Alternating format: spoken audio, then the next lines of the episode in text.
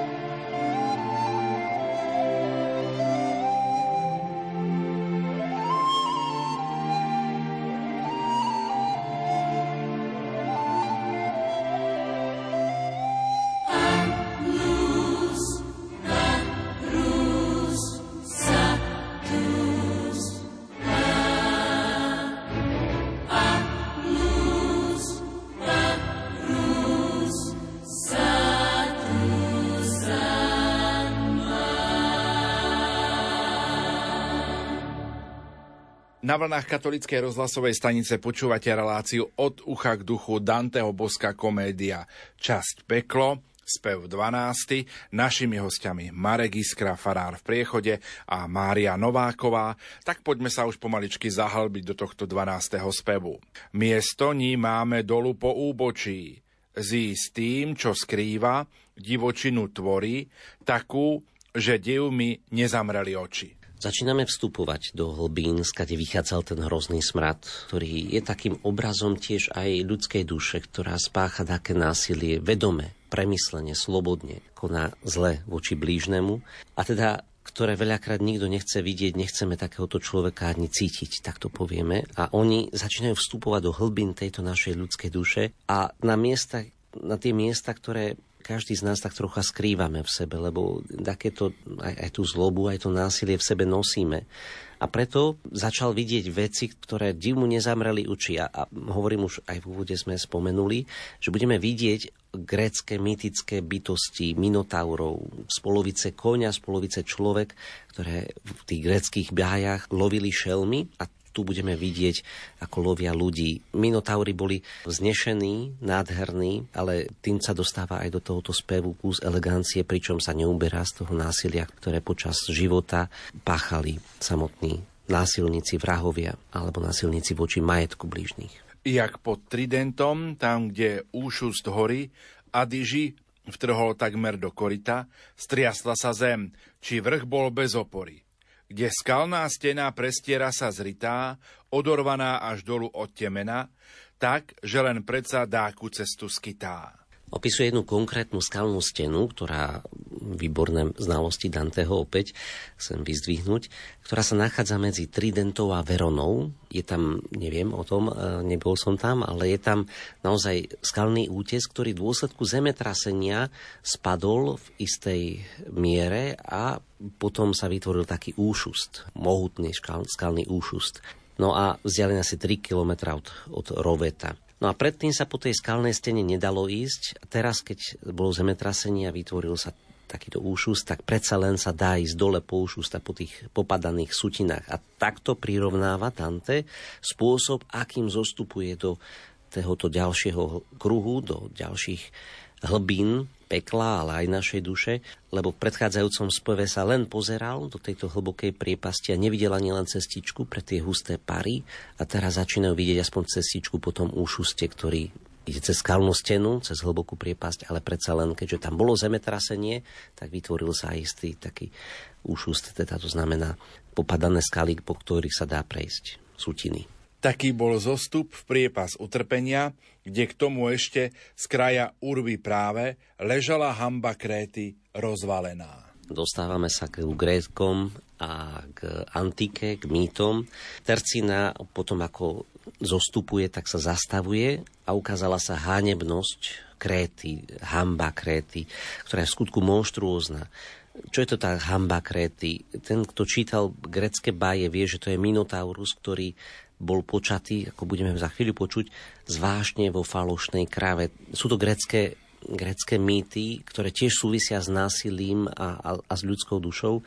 A teda videli tam práve tohoto Minotaura ako hanbu, ktorú si vytvorili grécki autori kvôli tomu, aby opísali dôsledky nesprávneho konania. Počatá zvášne vo falošnej krave, keď zhliadla nás, si v telo zatla zuby, sťaby v nej zvreli dávne hnevy žravé. Mňa táto tercína, ktorú sme práve počuli, privádza k otázke, že kam je nás schopná doviesť naša nekontrolovateľná vášeň a žiadostivosť. Hej? V tomto prípade máme proste kráľovnú Pasifé, matku toho Minotaura, a z nej a z toho býka sa zrodí nemilovaná obúda, ktorú kráľ skrie, pretože sa za ňu hanbí, ale môžeme vidieť, že keď sa za ňu hanbí, tak on neutratí, skrie ju pred ľuďmi a posiela mu stále potravu v podobe nevinných ľudí, tuším, že 7 dievčat, 7 chlapcov, posiela tomu Minotaurovi, a tak toho živil, až kým ho potom Tezeus nezničil. Ale fascinujúce je pre mňa to, že ten, ktorý bol zrodený z vášne a žiadostivosti, tam potom stojí a stráži tých, ktorí žiadostivo túžili po tom, čo mali iní. Tiež teraz, keď som si pripravoval tie výklady a nahliadal som do gréckych bájí, som zistil, že vlastne samotný Minos, Krétsky kráľ, ktorého manželka Pasifé mu bola vlastne neverná s býkom. Hej, to je vec, ktorá je na pomyslenie, ale na druhej strane asi nie je až tak nepochopiteľná vzhľadom aj na niektoré vášne, ktoré sa dneska rozputávajú v celom našom svete. Ale Minos mal tom tiež svoj podiel, pretože on sľúbil božstvu, že priniesie toho najkrajšieho býka ako obetu za jedno víťazstvo. A potom si to rozmyslel, ale nepriniesol ho, obetoval iného. A teda do toho najkrajšieho sa mu zaľúbila jeho vlastná manželka a chcela splodiť dieťa s ním, s tým býkom. No a tak sa zrodil Minos, Minotaurus. A preto Minos ho vnímal ako aj časť svojho príbehu, lebo on tiež zlyhal, nielen jeho žena. A teda postavil mu labyrint, aby tomuto Minotaurovi dal isté územie, ktorom by sa on sám zamotal a neubližoval iným. Nechcel ho až tak drasticky skantriť, a ani ho nevládal, možno, neviem, ale hľadal spôsob, akým ho zastaviť. Ale nedalo sa, lebo tento neprirodzený tvor, ktorý teda žil aj neprirodzenou stravou, a teda spomínanými chlapcami a devčatami, až do času, kedy Tezeus, aténsky vládca, na pokyn a na radu Minotaurovej sestry, nevlastnej sestry, lebo Minotaurus nemal toho istého otca, sa neprezliekol za jedného z takýchto detí, za jedného z chlapcov, s cieľom vstúpiť do labyrintu, aby zabil Minotaur, čo sa mu aj podarilo. A tomu teraz Dante pripomenie, čo tohoto Minotaura ako oblúdu, ktorá má hlavu vola a telo človeka, ktorá nevie, čo má robiť so sebou, tak túto obludu, ktorá bola neskutočne pažravá, násilná, tak on ten Zeus ju naozaj zastaví a tým pádom nastalo isté uvoľnenie v celom Grécku a v gréckej teda mytológii sa hľadala istá forma spravodlivosti. Takže toľko asi k tej gréckej báji o Minotaurovi. Skríkol k nej mudrc, sám sa žer a ubí, badáš tu azda aténskeho vládcu, ktorý ťa hore vrhol do záhuby.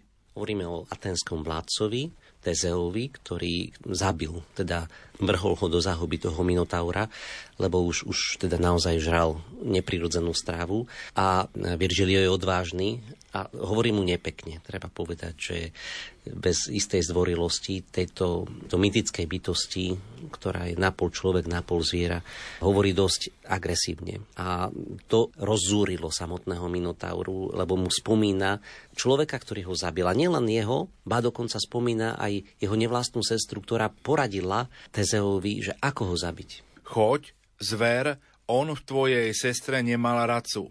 A týchto miest sa iba preto týka, by uzral trest a vašu muku vriacu. Takže hovorí mu, choď, odíď od nás, lebo Dante v tvojej sestre, ktorá poradila Tezeovi, ako ho zabiť, on v nej nemal radcu.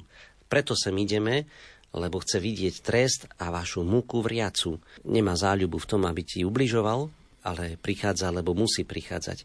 Ale Virgilio vidíme, že je odvážny, že ak pred bránami Ditovho mesta zostal stáť a možno zostal taký bledý, tak teraz v konfrontácii s týmito greckými oblúdami a monštruóznymi zvermi nemá žiadnu bázeň. Ako s nimi sa konfrontuje úplne na plnej čiare a hľadá, akým spôsobom prekonať aj všetko toto zlo.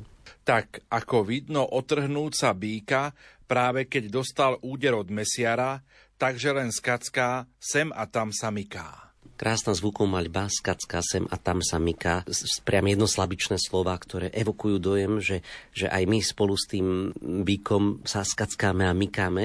A teda tento Minotaurus, počujúc argumenty, ktoré Virgilio spomína, že teda spomen si, kto ťa zabil a choď preč, pretože tento tu Dante nie je tu kvôli rade tvojej sestry nevlastnej, ale preto, lebo chce vidieť vaše tresty, tak sa ním začalo tak mykať, ako keď bík dostal úder od mesiara, ktorý ho chce zabiť, tak skacká sem a tam sa myká, jednoducho je úplne zúrivý, úplne ako keby sa chcel vymaniť z toho všetkého.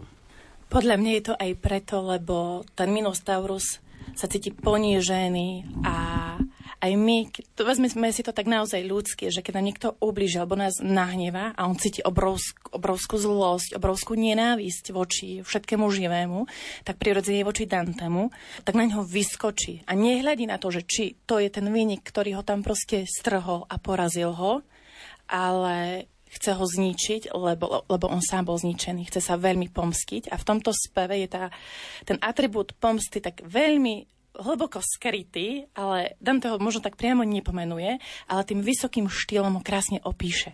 I Minotaurus, čo si také stvára, v tom zvolal vodca, prečo nevychvátaš, veď prejdeš len, kým besnota ho zmára. Tak sme sa dali spolu preliezať až dolu tie skaly, čo sa znova rumia, mi pod nohami, pre nezvyklú záťaž.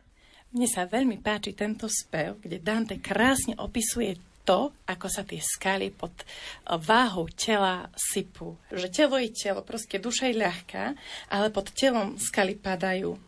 A vďaka týmto opisom si to vieme úplne reálne predstaviť, ako sa pod tým telom skaly trúsia a ja si tak akože predstavujem, že presne to sa deje, keď mi napríklad zaspí dieťa na rukách a cítim tú váhu tela, že ako to telo zrazu oťažie.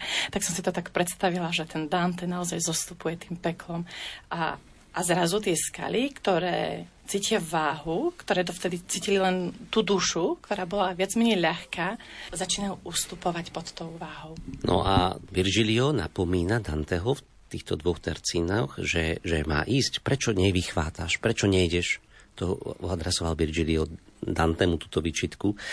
Lebo podarí sa ti popri tomto Minotaurovi bezpečne prejsť len vtedy, keď ho besnota zmára. To znamená, teraz je taký rozúrený a taký besný, skáče tu, že je rozpačitý a nedáva na nás pozor.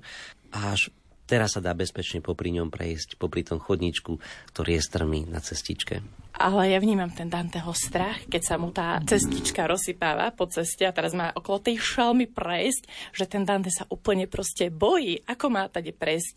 Predstavme mi zúrivého psa, ktorý na nás cez bráničku breše a my teraz máme pod úzkom chodníčku okolo neho prejsť, že sami cítime taký strach. Ako? No. Smutný som šiel, tu on, či duch tvoj dumá o rumovisku a tom zverskom hneve, ktorý som zhasil pred chvíľočkou tu na. Virgilio vidí, že Dante sa trápi. Opäť úžasný príklad empatie.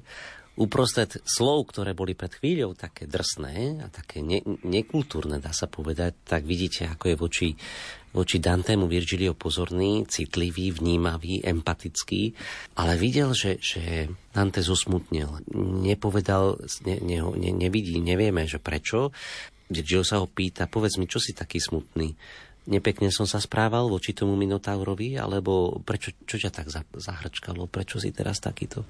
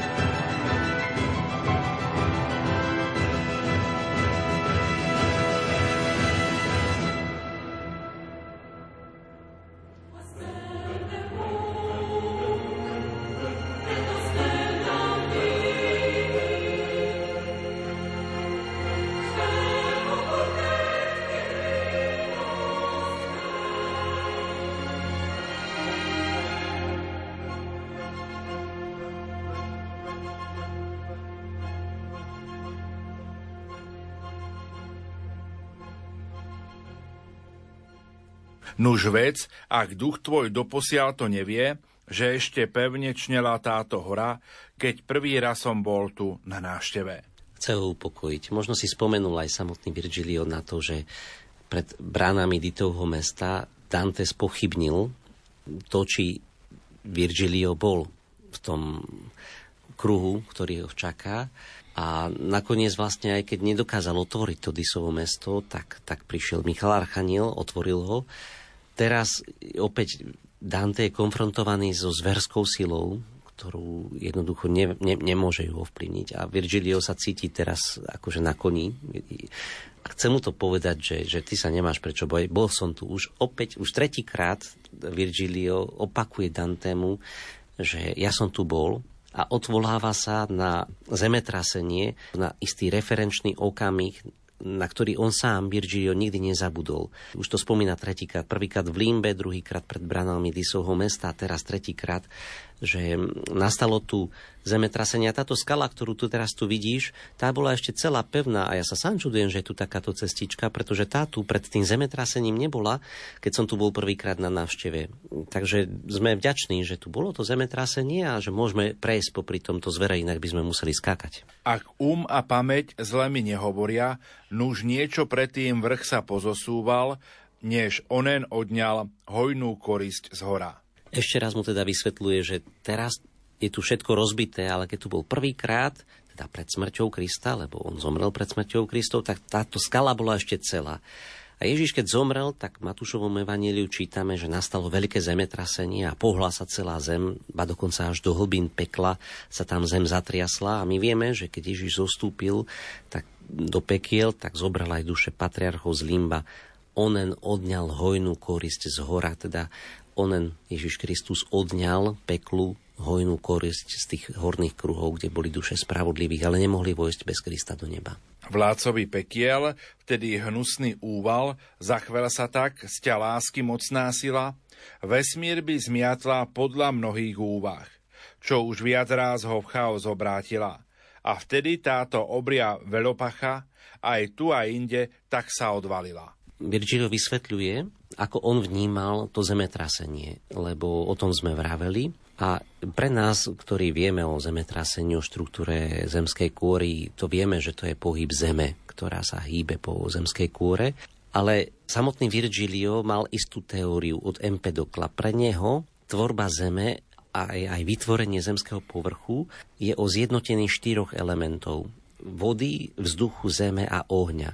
Láska tieto štyri elementy dáva dokopy, lenže oni, keď sa dostanú do pochopy, hoci chcú byť láskou spájané dokopy, ale nastane chaos, v dôsledku ktorého mocná sila ich dostane od seba na novo ďalej, a tým nastane istý pokoj. A teda my máme možno dneska teóriu Big Bang, aj keď vedci aj niektorí toto označujú za prekonanú teóriu. Nejdem teraz vstupovať do tejto kozmológie, ale v Grécku Empedokles vznik Zeme vysvetloval týmto spôsobom, a pri tomto vzniku Zeme sa zachveje Zem. A teda Virgilio chcel povedať, že teda tá lásky mocná sila vesmír by zmiatla podľa mnohých úvah, viac rád ho v chaos obrátila, vtedy nastalo to zemetrasenie, hej, vtedy všetky veci sa pohli. A Virgilio si myslel, že musela sa stať nejaká skutočnosť, aj keď teda v čase, keď Kristus zomrel, ktorú opisuje Empedokles. A keď my cítime chvieca zem, povieme zemetrasenie, ale Virgilio, keď vnímal chvenie zeme, tak pomyslel Empedokles. A teda každý z nás reaguje na to, čo už pozná. Pre mňa sú fascinujúce celé tieto verše, celé tieto terciny, ktoré to opisujú, ako to nastalo, ako to Dante vedel veľmi krásne podať. Lež pozri sa, či z dola nezapácha, už vriaca rieka krvi, v ktorej upie, kto proti blížnym násilenstvo pácha. Tak konečne od 46. veršu hovoria pútnici aj o tom, čo vidia pred sebou. Lebo doteraz sme boli ponorení pri rovnaniach z gréckych mýtov a bájí, ale teraz Virgilio hovorí, pozri sa, ako keby už dosť o Minotaurovi, ktorý je grécky mýtus, ale pozri sa, teraz vidíš rieku krvi, Flegenton, ktorá tam vrie, a dnuka sú ľudia, ktorí páchali násilie voči blížnym alebo voči jeho majetku. Teda začína sa isté kontrapaso, túžili po krvi a tak ju majú. budeme počuť, ako stupeň toho ponorania ľudí v tejto rieky krvi sa zodpoveda tomu stupňu bezhlavého násilia, ktoré samotne oni páchali.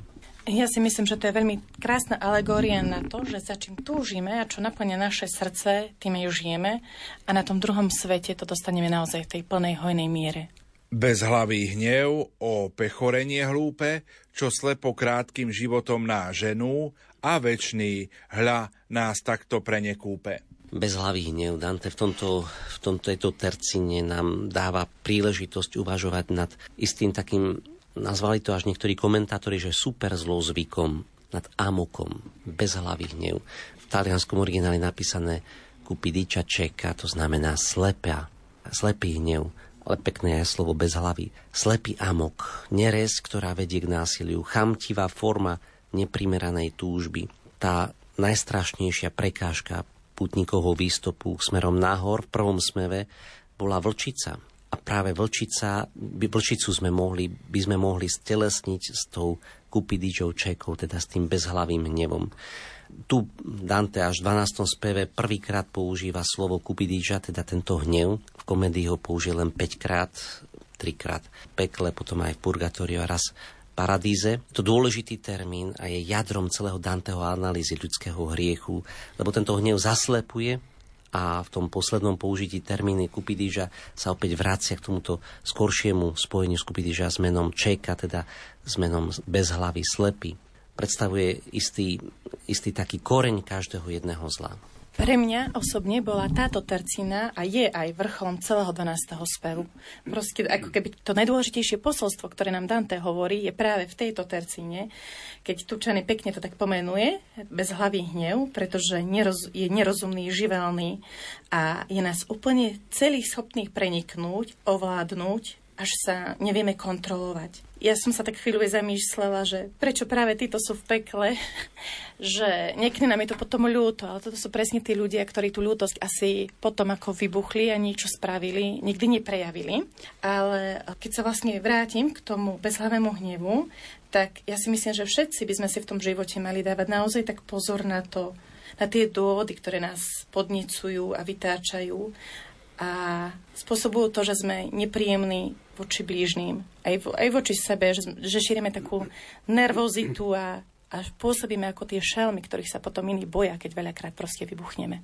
Áno, ja si tiež myslím, že veľmi dôležité je to spojenie toho bezhlavého hnevu, lebo samotný hnev nie je zlý. Koľkokrát matka, ak sa deti zamocujú, máme tu Máriu, citlivú ženu, tak je prejavom lásky, že tá matka nejakým spôsobom ich musí dať od seba a niekedy zvýši hlas. Naopak, ako nechať to a povedať, že všetko je v poriadku, odpúšť mu a všetky veci by boli znakom nedostatku lásky. A teda bezhlavý hnev je taký hnev, kedy jeden na druhého kričí a ešte ten dotyčný pozbudzuje, udri ho, daj mu. A to niekedy bez príčiny, naslepo. A to vidíme tiež okolo seba. A vtedy není správne, není to čnostné povedať, hej, však ty si kresťan, tak ty musíš teraz nášať. Dante nehovorí o hneve, ale hovorí o bezhlavom hneve. Cupidice cieche, ktorá nemá dôvod, a vybuchne ten človek. Nemá dôvod a vybuchne. No tak toto teraz kritizujeme. Po priekopu som uzrel zakrivenú, čo obopína celý okruh žiaľov, v ňom podľa vodcu násilnici stenú. A medzi ňou a odrypnutou skalou kentavry šípmi v tisícoch sa valia, ako sa svetom valievali na lov. Téma klasické antiky a gréckych mýtov pokračuje. Na chvíľu sme sa dostali do istého realizmu, kedy sme videli Phlegenton a v ňom vinníkov, ktorí spáchali bezhlavý hnev. A napriek tomu, že sme to na chvíľu zliadli, vraciame sa ku antickým kentaurom, mytickým bytostiam, ktoré sú od pása nadol kone a od pása nahor človekom. Nie sú tak hrozné ako Minotaurus, nie sú také bdesné a také besné, ako bol Minotaurus. Naopak sú ušlachtilé, rýchle, aj keď sú známe svojim násilným temperamentom a zvlášť voči ženám a voči nevinným, takže preto sú tu, tiež aj pre nich je to isté kontrapaso. A treba, už to opakujem, že treba vnímať, že grécké mýty a báje sú súčasťou našej duše. Pomenúvajú tie grécké báje niečo, čo sa v nás deje, niečo, čo my sami vnímame, že v nás je. Preto je to spôsob, akým sa samotní Gréci vysporiadovávali so psychickou stránkou svojej duše. Takže nevnímajme to len ako báj, ale vnímajme to ako súčasť seba, rovnako ako celú božskú komédiu. Keď zhliadli nás, ich honba poustala, trojica z nich hneď siahne k svojim strelám, podíde vpred a pohľadmi nás skála. Keď ich zhliadli, pohľadmi nás skálajú, teda prebodávajú ich, a títo kentauri, ktorí sú plodmi našej fantázie, mytické postavy, ktoré, mohli by sme povedať, aj výčitky svedomia, ktoré násilníkov zrazu začnú prenasledovať, sú rýchli, sú stvorení na to, aby nás prenasledovali, lebo dobehnú ťa. Ako tie násilie, ktoré slepe ťa dobehne, to nie je len tak, že ty ho urobíš a ujdeš. Takže keď robíme čokoľvek aj veci dobré alebo zlé, tak to ovocie našich rúk sa prejaví.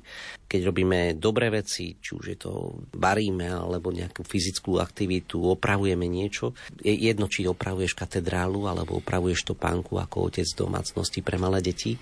Robíš to, čo Boh ti kázal. Je to pokračovanie toho, čo Boh stvoril. A naopak, ak sa hneváš, ak robíš niečo, čo nemáš robiť, tak ťa to tiež dobehne. A preto vidíme tu kentaurov, ktorí lovia ľudí, ktorí pohľadmi kálajú týchto ľudí, lebo dobehnú ťa, tie veci ťa dobehnú. Jeden z nich skríkol, k akým hriešným telám, do akých múk zliesť, máte skalu holú? Povedzte hneď, ak nie, tak už aj strieľam. Pre aké múky si prichádzate? Pomedzte, inak to strelím. Stoj, lebo strelím. Ruky hore, hej, to je výkrik, ktorými kentaurus víta našich pútnikov. A dá sa povedať, že moderné filmy majú práve v tejto scéne aj svoj pôvod. Je to taký western, hej, ktorej nechýba akcia, je tam akcia. Je tam aj istá etika boja proti dobrá a zlá, zároveň detaily. Tak je pekné vedieť, ako kentaurus hovorí toskánsky, ako keby povedal naozaj jeho nárečím. A to prepojenie antiky a s prítomným okamihom skvelé.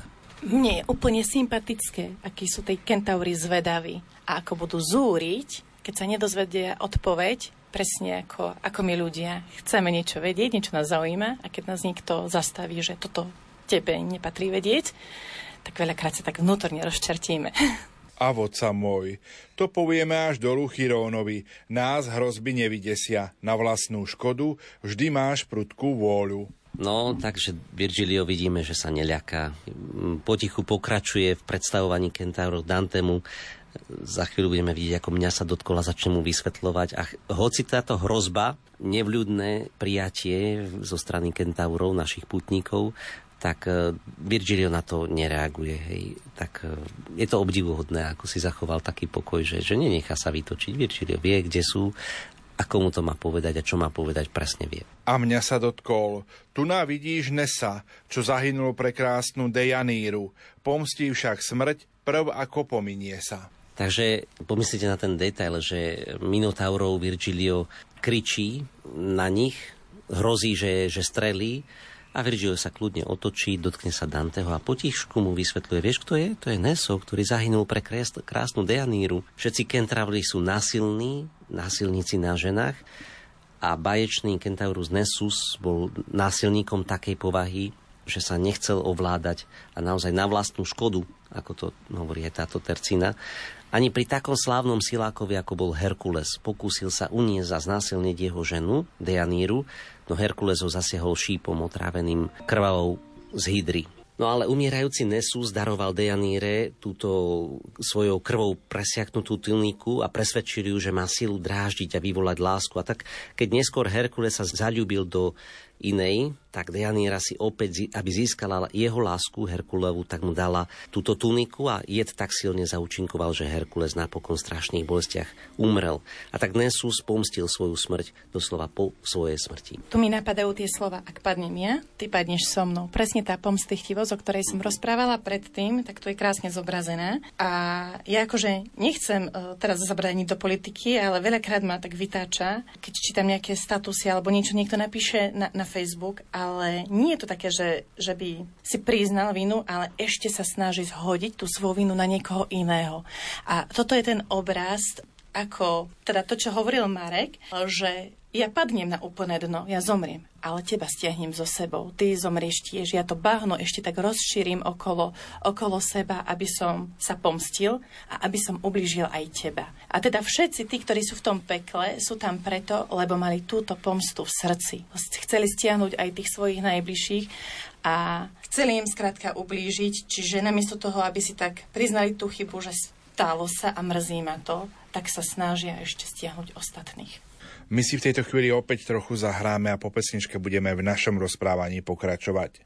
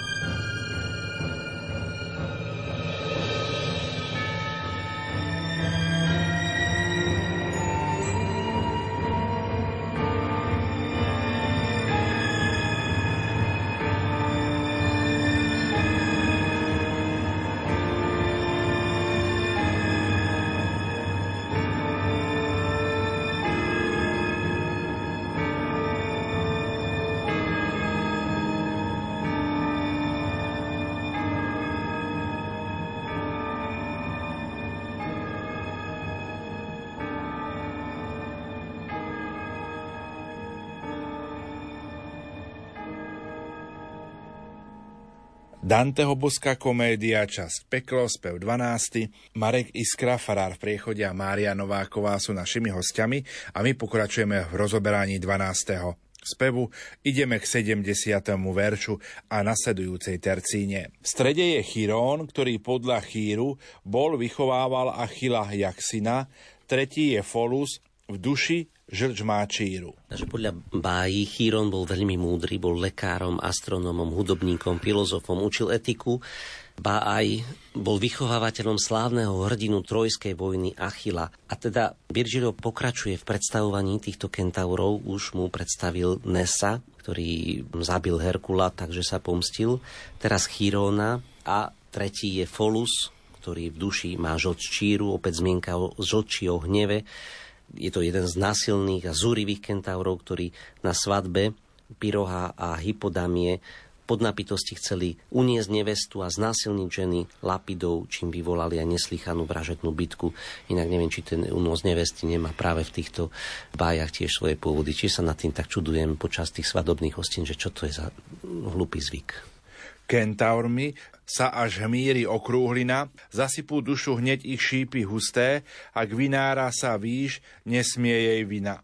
K tým rýchlým šelmám šli sme po úšuste, keď v rubom šípu Chiron sveta znalý, podhrnul si fúzy za čeluste. Sú to rýchle, krátke slová, ako keď šíp letí vzduchom, tak teraz oni stoja pred týmito tromi kentaurami, ktorí k ním pricválali až na prach toho úšuste, na prach tej skalnej steny, ktorá sa z časti zosypala, po ktorej ide cestička a naši pútnici po nej kráčajú.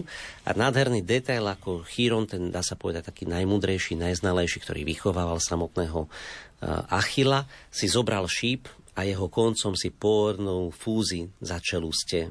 Pomyslite na opis tohoto gesta, ktoré dielo naozaj dokázalo opisovať v takomto napätí takéto detaily a urobiť takéto gesta. A takéto gesto robí ten, kto premýšľa nad tým, čo mu nerozumie. Nechápe, Chiron teda rozmýšľa nad niečím. My nevieme, nad čím rozmýšľa, ale dozvieme sa to. Niečo si Chiron totiž to všimol a ostatným kentaurom to teraz povie. Keď svoje veľké ústa poodhalí, všimli ste si, sa spýta vodca voja, že pod zadným sa pohybujú skaly. Presne, čo vravela už Mária, teda pod Dantem, keď kráčal dole popri Minotaurovi, tak sa tie skaly pohynali. A teraz Chiron to zbadal, a hovorí to ostatným dvom kentaurom, premýšľa nad tým, čuduje sa, lebo sa pozerá, ako to, že títo dvaja putníci sem idú, ale pod jedným sa skaly nepohnú a pod druhým sa hýbu. Zosypujú sa skaly. Teda sem vstupuje niekto živý. Sem do pekla. Kým pod mŕtvými nepohnuté stoja, môj pán ustál mu pri hrudi priam v strede prirodzenosti dve, kde sa mu poja.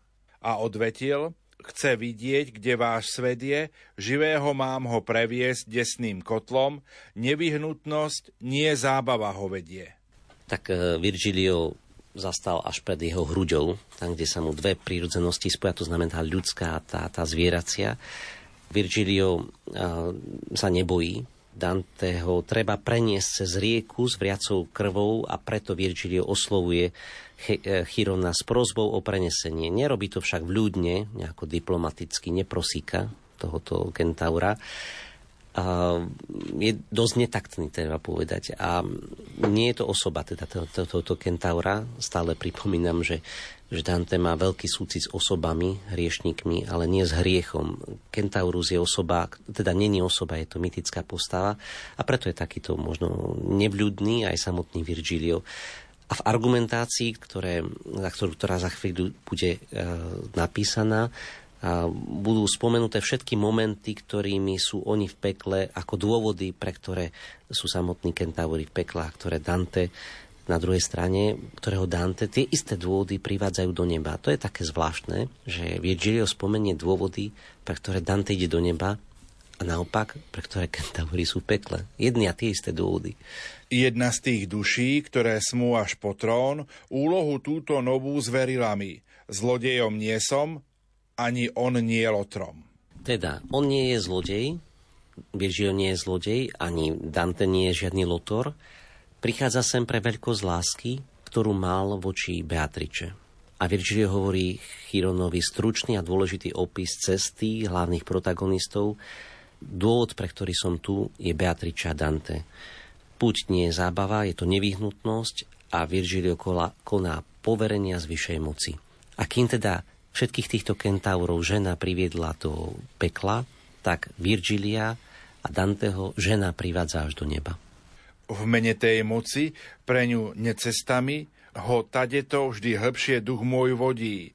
Jedného daj nám, nech sa vydá s nami. Žiadal sprievod jedného kentaura cez rieku, cez horiacu a vrelú rieku, pretože ako sme si všimli, Dante je živý, pod ním skaly sa sypú dole a ak by on mal vstúpiť do tej rieky, tak sa tam utopí. Takže jedného potrebuje, na ktorého Dante vyskočí, a ktorý ho prevedie cez rieku. Mne sa páči, ako Dante má to poslanie, čiže on sa v pekle nemusí báť. A ešte má aj svojho sprievodcu, ktorý ho sprevádza. Tu prichádzame k tej myšlienke, že ešte aj zlo im musí poslúžiť na to, aby to poslanie, ktoré oni majú, dosiahli. A ukáže nám, kde sú tuná brody, a tam nech tohto na chrbáci zdvihne, bo nie je duch, čo vzduchom voľne chodí. Chiron sa vpravo obráti a myhne, na Nesa okom, s nimi späť sa obráť a hľaď, nech iná skupina vám vyhne. Chiron poverí Nesa, aby pútnikov previedol do touto riekou až na miesto, kde sa rieka zužuje, kde iná skupina mu neublíži. Ale dokonalá je aj Danteho topografia, lebo Neso bol skutočne po pravej strane Chirona a teda Nesovi dáva Chiron akýsi doslova vojenský príkaz, ktorý je aj pre neho kontrapasom, lebo on, ktorý zlákal krásnu Dejaníru, tak teraz musí poslúchnuť Chirona a tam, kde urobil on zlé pre žiadostivosť, tak teraz musí urobiť dobro z rozkazu. Aj kentauri tu majú svoje kontrapasu a pohli sa teda teraz prechádzajú cez tú rieku. Tak sme sa teda smelo mohli pobrať, hor riekou ňou var červený sa náhli, krík varených vždy novou krvou obliať. Nemá žiadnu lásku voči tým osobám, ktoré spáchali tieto beštiálne činy. Sám Dante momentálne teda opisuje, čo vidí. Predstavte si, že Dante je na chrbte kentaura a ten začne vysvetľovať, že na koho sa pozerá. Pozerá sa na tých najhorších tyranov, ktorých ľudstvo pozná a ktorých pozná tento svet. Keď samotné slovo tyran trošku už dopredu predbehnem, náš slovenský preklad nepoužil, pán Turčany použil iné slova. V origináli sa nachádza 2-3 krát a práve toto slovo je dôležité ako slovo, ktoré odňalo všetku ľudskú dôstojnosť týmto osobám. Kol tieňou pozrak vnorených sme ťahli, keď riekol kentaur, z tých sa tu krv pení, čo s krvou hneď i na majetky siahli. Tu odpikáva nelútostné pleny. Alexander a Dionýzos divý, sicílske roky bied a utrpení. Teraz by som si ja poprosila o slovo, lebo mne sa veľmi páčil ten verš, čo s krvou hneď na majetky stiahli. Kde rozpráva o ľudí, ktorí zabíjali pre svoje sebectvo, ktorí túžili za niečím, čo im nepatrilo a proste si to vzali. A ja mám deti a vidím, že človek od útleho detstva má naozaj sklon ťahať si veci sebecky k sebe. Áno, to výchovou to pomaličky okréšeme, potom sa učia deti aj podeliť, aj niekoho obdarovať, ale vždy je to v nás mať a mať čo najviac. A ja sa častokrát tak stretávam, aj to vnímam, že my veľakrát buď kupujeme zbytočné veci, alebo sme zahádzani vecami, niekedy nevieme, čo máme doma, ani to nevyužívame, prekladáme to z miesta na miesto, ale vieme, že ich máme kdesi uložené a chceme ich mať.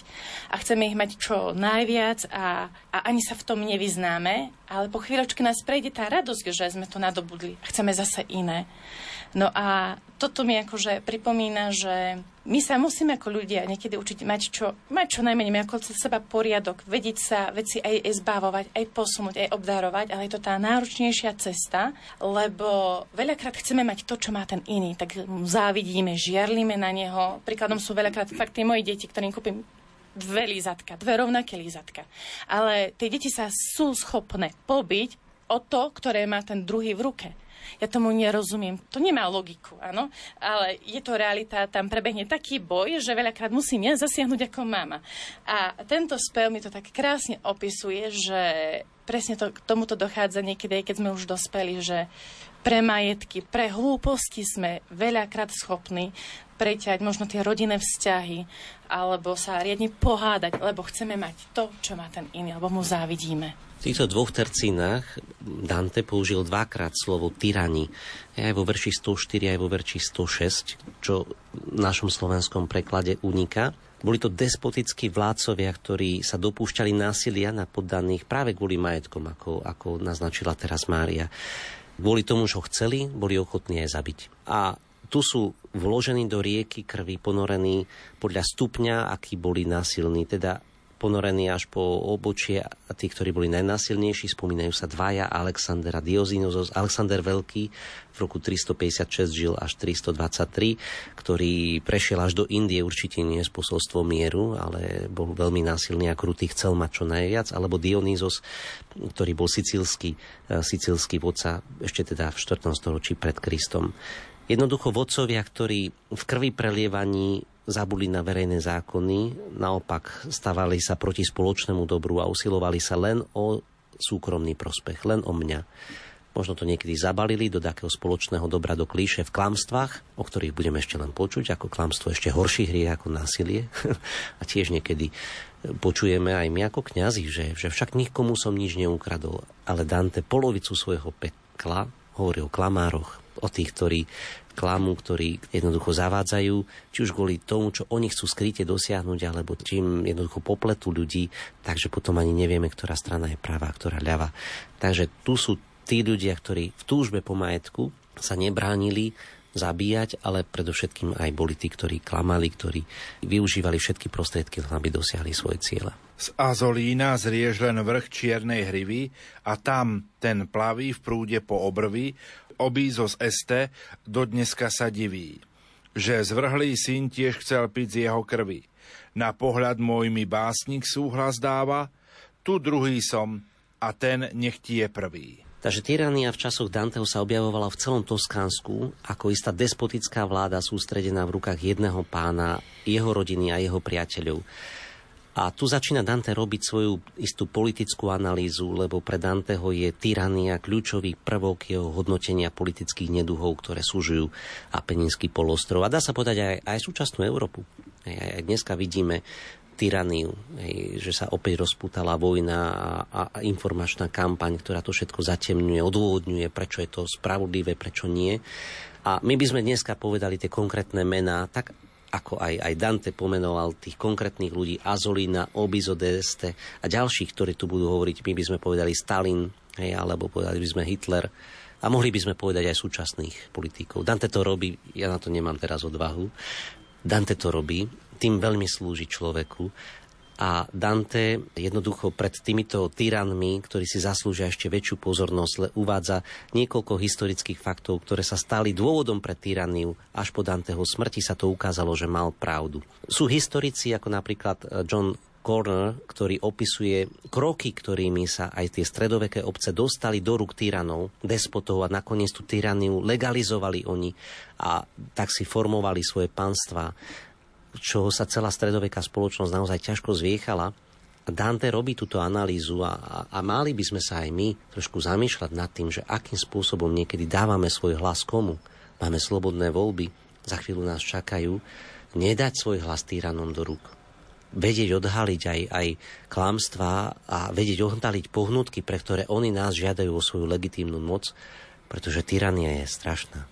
Ďalší a ďalší dvíhajú sa sprava, i množia sa i vstyčujú sa oni, tak, že im skrvične už celá hlava. Stál jeden bokom, o samote v tvoni, a kentaur riekol, preklal v Božom lone srdce, čo dodnes nad Temžou krv roní.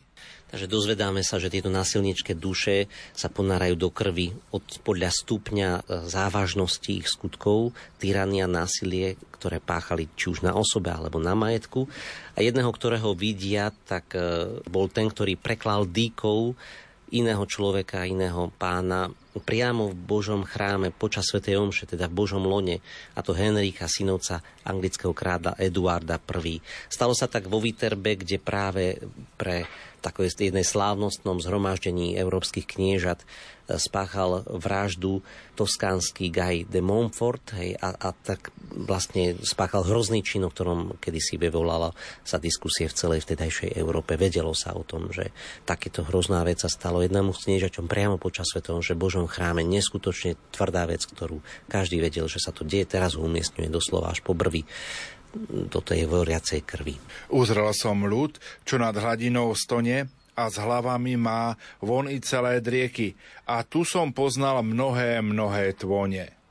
Klesala krv a brod bol nedaleký, pripekajúci iba nohy hriešne a tam sme prešli na druhý breh rieky. Opisuje, že videl mnohých, ani sa nepozastavuje nad ich menami, ale teda predstavte si tú scénu, keď odsudenci sú iba po pás, alebo teraz už iba po nohy, a tak sa dostávajú na druhú stranu danej rieky. Jak tu na zem, hneď pod prúdom je tesne, vraví mi kentaur, vec, že z druhej strany dno v hlbočinu priepasnú zasklesne. Kde vriaci klokot najkrutejšie raní, tam z oboch strán prúd prekliaty sa stýka, tam tyrani dnes kvília utíraní. Tam Attilu, byť zeme bezbožníka, šľahá trest Boží, po krvi čo smedí, krv pije Pyrrhus, so sextom tam žmýka. Je to výklad kentaura. Kentaurus niečo vraví, čo vidí, teda čo videl aj čo vidí. Spomenul konkrétne Attilu, ktorý v roku 451 dorazil do Belgicka s veľkým vojskom a keď ustupoval a bol aj porazený, tak v roku 452 bol v Taliansku a tu doslova pustošil Itáliu až po pád. Totiž v roku 451 v Taliansku bolo veľké sucho, veľká neúroda a teda aj cisár Valerian III, už rímska ríša pomaly kolabovala, bola silnejšia skôr tá byzantská časť, nová byzantská ríša, pokračovateľ pôvodnej rímskej, tak preto Valerian III žiadal o mier a bol ochotný platiť Hunom aj tribút, avšak skončilo sa to predčasnou smrťou Attilu bez cudzieho závinenia na jeho oslave v roku 453, keď zomrel pravdepodobne na pažerakové varixy, ale samotní Taliani Attilu vnímajú ako bič zeme a bezbožníka, ktorý šľahá trest Boží, čo po krvi, čo smedí, tam sa nachádza. Všetko sú to mená, ktoré tu spomína Attila, Pyrrhus, Alexander Veľký, ktorý my môžeme z histórie vnímať ako veľkých dobyvateľov, ako významných ľudí. Všetkých ich nachádzame naozaj v pekle. Z riniera paca, príval slz tam cedí, na veky slzy z Corneta krv vriaca, z tých, ktorí cesty vrhli v toľké biedy. Muži, ktorí priniesli tú tyranskú formu vlády do verejného života, presne ako Mária pred chvíľou vravela, ďalšie mená, ktorého Dante hrozne bolia. Hovorí, takto sa nevládne, takto sa nemá robiť. A Dante ich spomína konkrétne, že tyranská forma vlády do verejného života nepatrí. To vraví mi a hneď i späť sa vracia. Takže Kentaurus skončil svoju priamu reč a bez toho, aby povedal, tak ja už idem, dovidenia, povedal o všetkých ľuďoch. Vidno, že to neurobil slobodne a z dobrej vôle. Z rozkazu splnil svoju povinnosť, vyložili ich bezpečne na druhej strane rieky a Kentaurus vravel a hneď sa späť vracia. Bodka. Ako skončil, odsvalal na druhú stranu.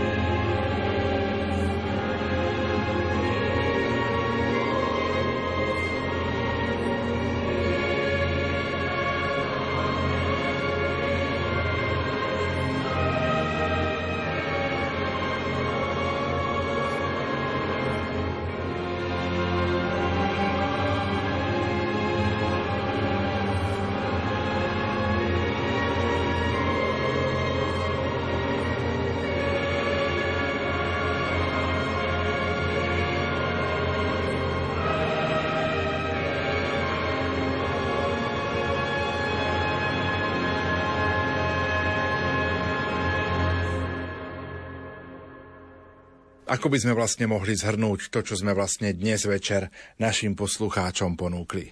Mňa fascinuje, ako Dante veľmi pekne opísal tú podstatu, že tí, ktorí túžili po krvi, tak vlastne v tej krvi sa kúpu, že to, čo páchali za života, tak presne taký trest ich čaká na tom druhom svete.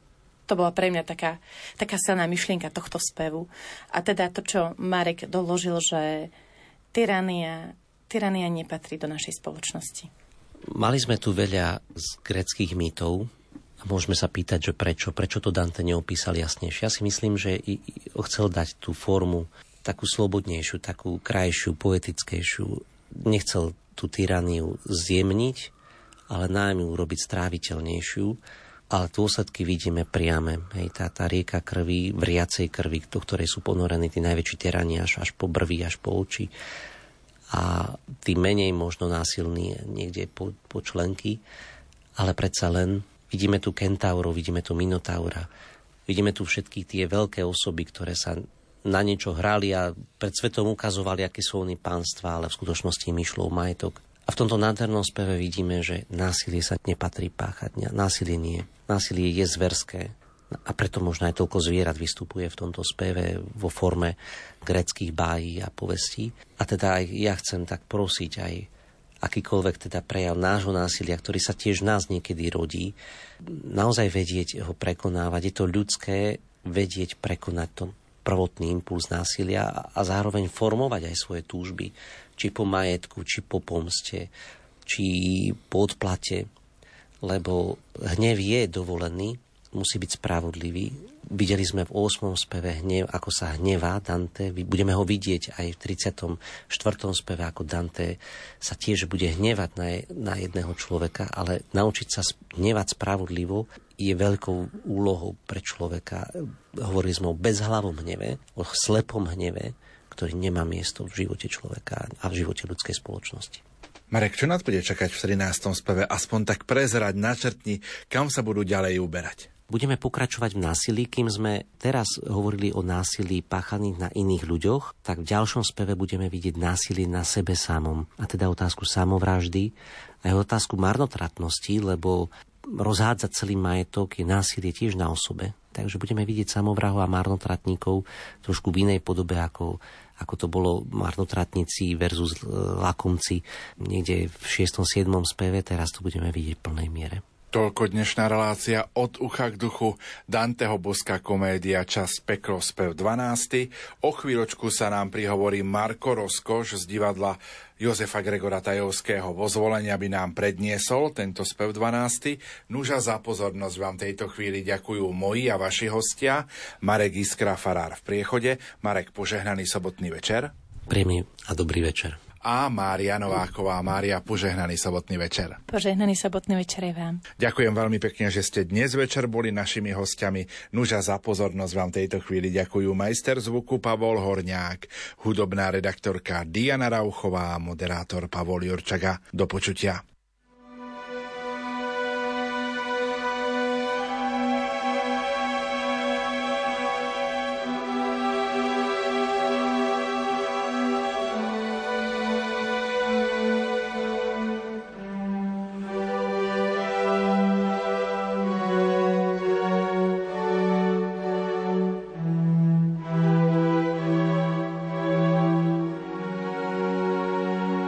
Spev 12.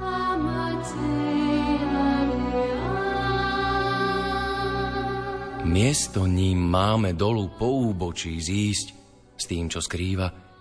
Divočinu tvorí takú, že divu mi nezamreli oči.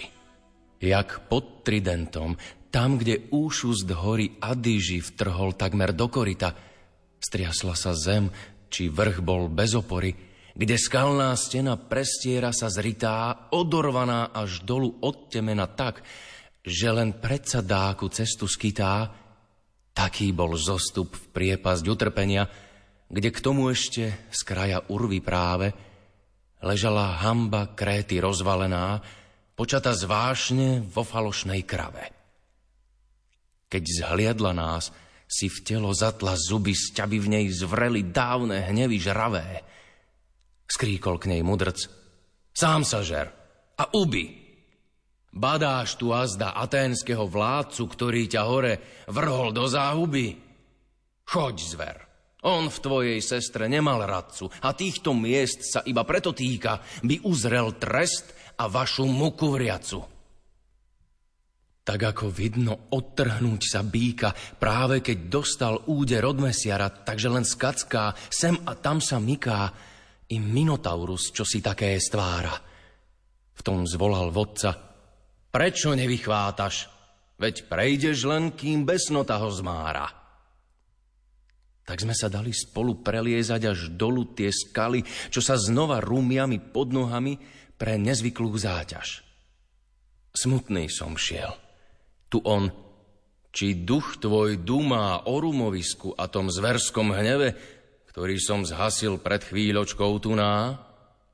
Nuž vec, ak duch tvoj doposiaľ to nevie, že ešte pevne čnela táto hora, keď prvý raz som bol tu na návšteve. A gum a pamäť zle mi nehovoria, nuž niečo predtým vrch sa pozosúval, než onen odňal hojnú korisť z hora vládcovi pekiel.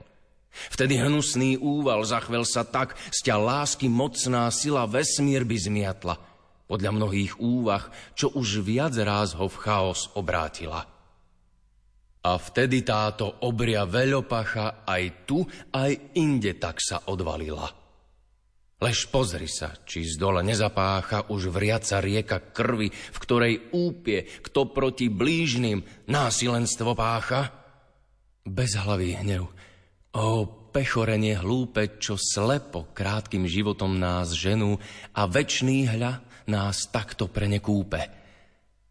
Bo priekupu som uzrel zakrivenú, čo obopína celý okruh žiaľov, v ňom podľa vodcu násilnici stenú. A medzi ňou a odrypnutou skalou kentaury s šípmi v tisícoch sa valia, ako sa svetom valievali na lov. Keď zhliadli nás, ich homba poustala. Trojica z nich hneď siahne k svojim strelám, podíde vpred a pohľadmi nás kála. Jeden z nich skríkol, k akým hriešným telám, do akých múk zliezť máte skalu holú? Povedzte hneď, ak nie, tak už aj strieľam. A vodca môj, to povieme až dolu, Chirónovi.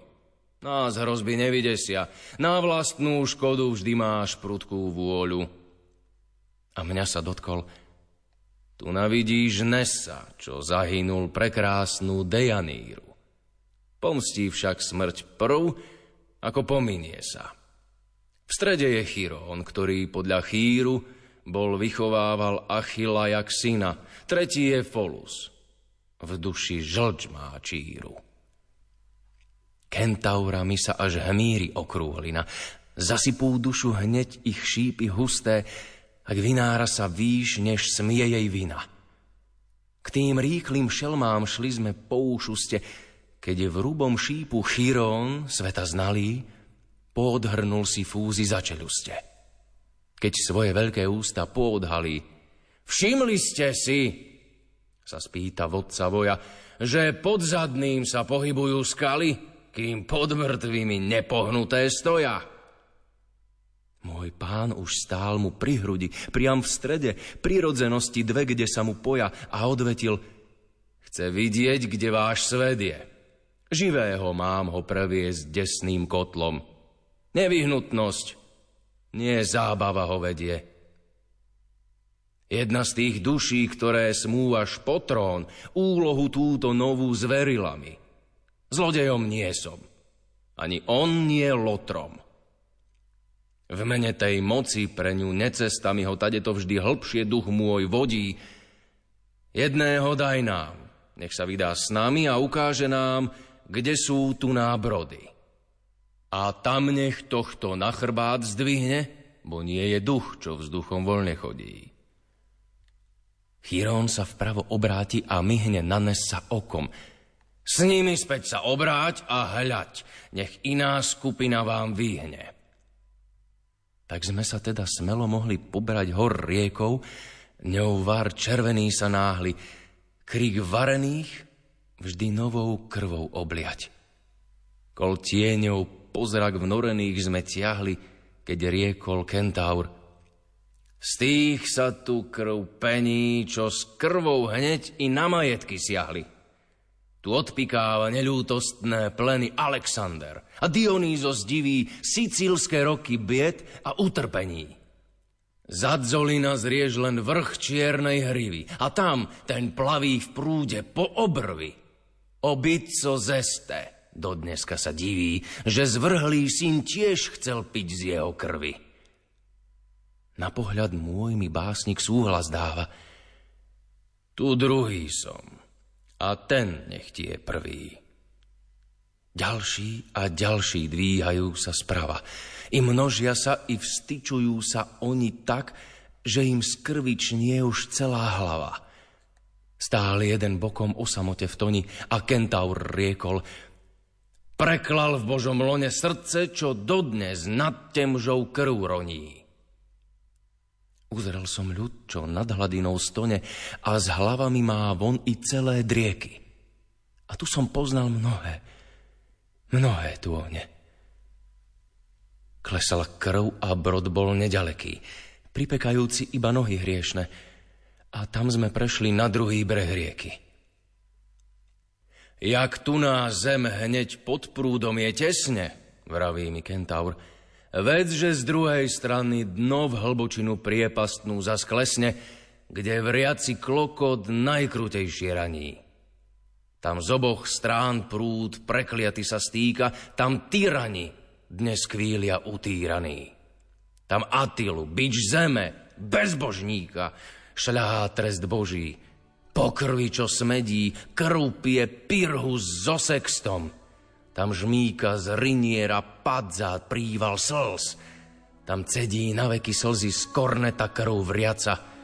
Z tých, ktorí cesty vrhli v toľké biedy. To vraví mi a hneď i späť sa vracia.